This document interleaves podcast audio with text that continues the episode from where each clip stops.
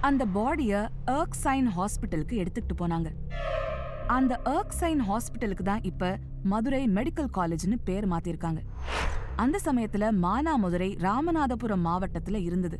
மாவட்ட தலைமையகத்துல இருந்த மதுரை மாவட்ட மெடிக்கல் ஆஃபீஸர் டாக்டர் கிருஷ்ணசுவாமி கிட்ட அந்த பாடிய ஒப்படைச்சாங்க. டாக்டர் கிருஷ்ணசுவாமி ஒரு ரேடியாலஜிஸ்ட் அவர்தான் அந்த உடலுக்கு போஸ்ட்மார்ட்டம் செஞ்சாரு. முதல்ல அந்த பாடியோட எல்லா பாகங்களையும் எக்ஸ்ரே எடுத்தாரு டாக்டர் கிருஷ்ணசுவாமி. போஸ்ட்மார்ட்டம் செஞ்சு முடிச்ச உடனே ரிப்போர்ட் ஒன்ன போலீஸ் கிட்ட கொடுத்தாரு. செத்துப்போன ஆளுக்கு கட்டுமஸ்தான உடற்கட்டு இருக்கறதால அந்த சடலத்துக்கு இருபத்தஞ்சு வயசு இருக்கும்னு போஸ்ட்மார்ட்டம்ல சொல்லியிருந்தாரு.